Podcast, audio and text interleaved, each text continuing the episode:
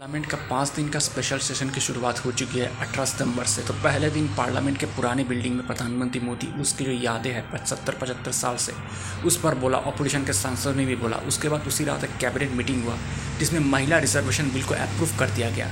उसके अगले दिन 19 सितंबर को सब लोग पार्लियामेंट के नए बिल्डिंग में शिफ्ट हो गए। वहाँ पर जो पहला बिल पास हुआ, पहला बिल इंट्रोड्यूस हुआ, वह है वुमेन रिजर्वेशन बिल, जिसका नाम दिया गया है नारी शक्ति वंदन अधिनियम।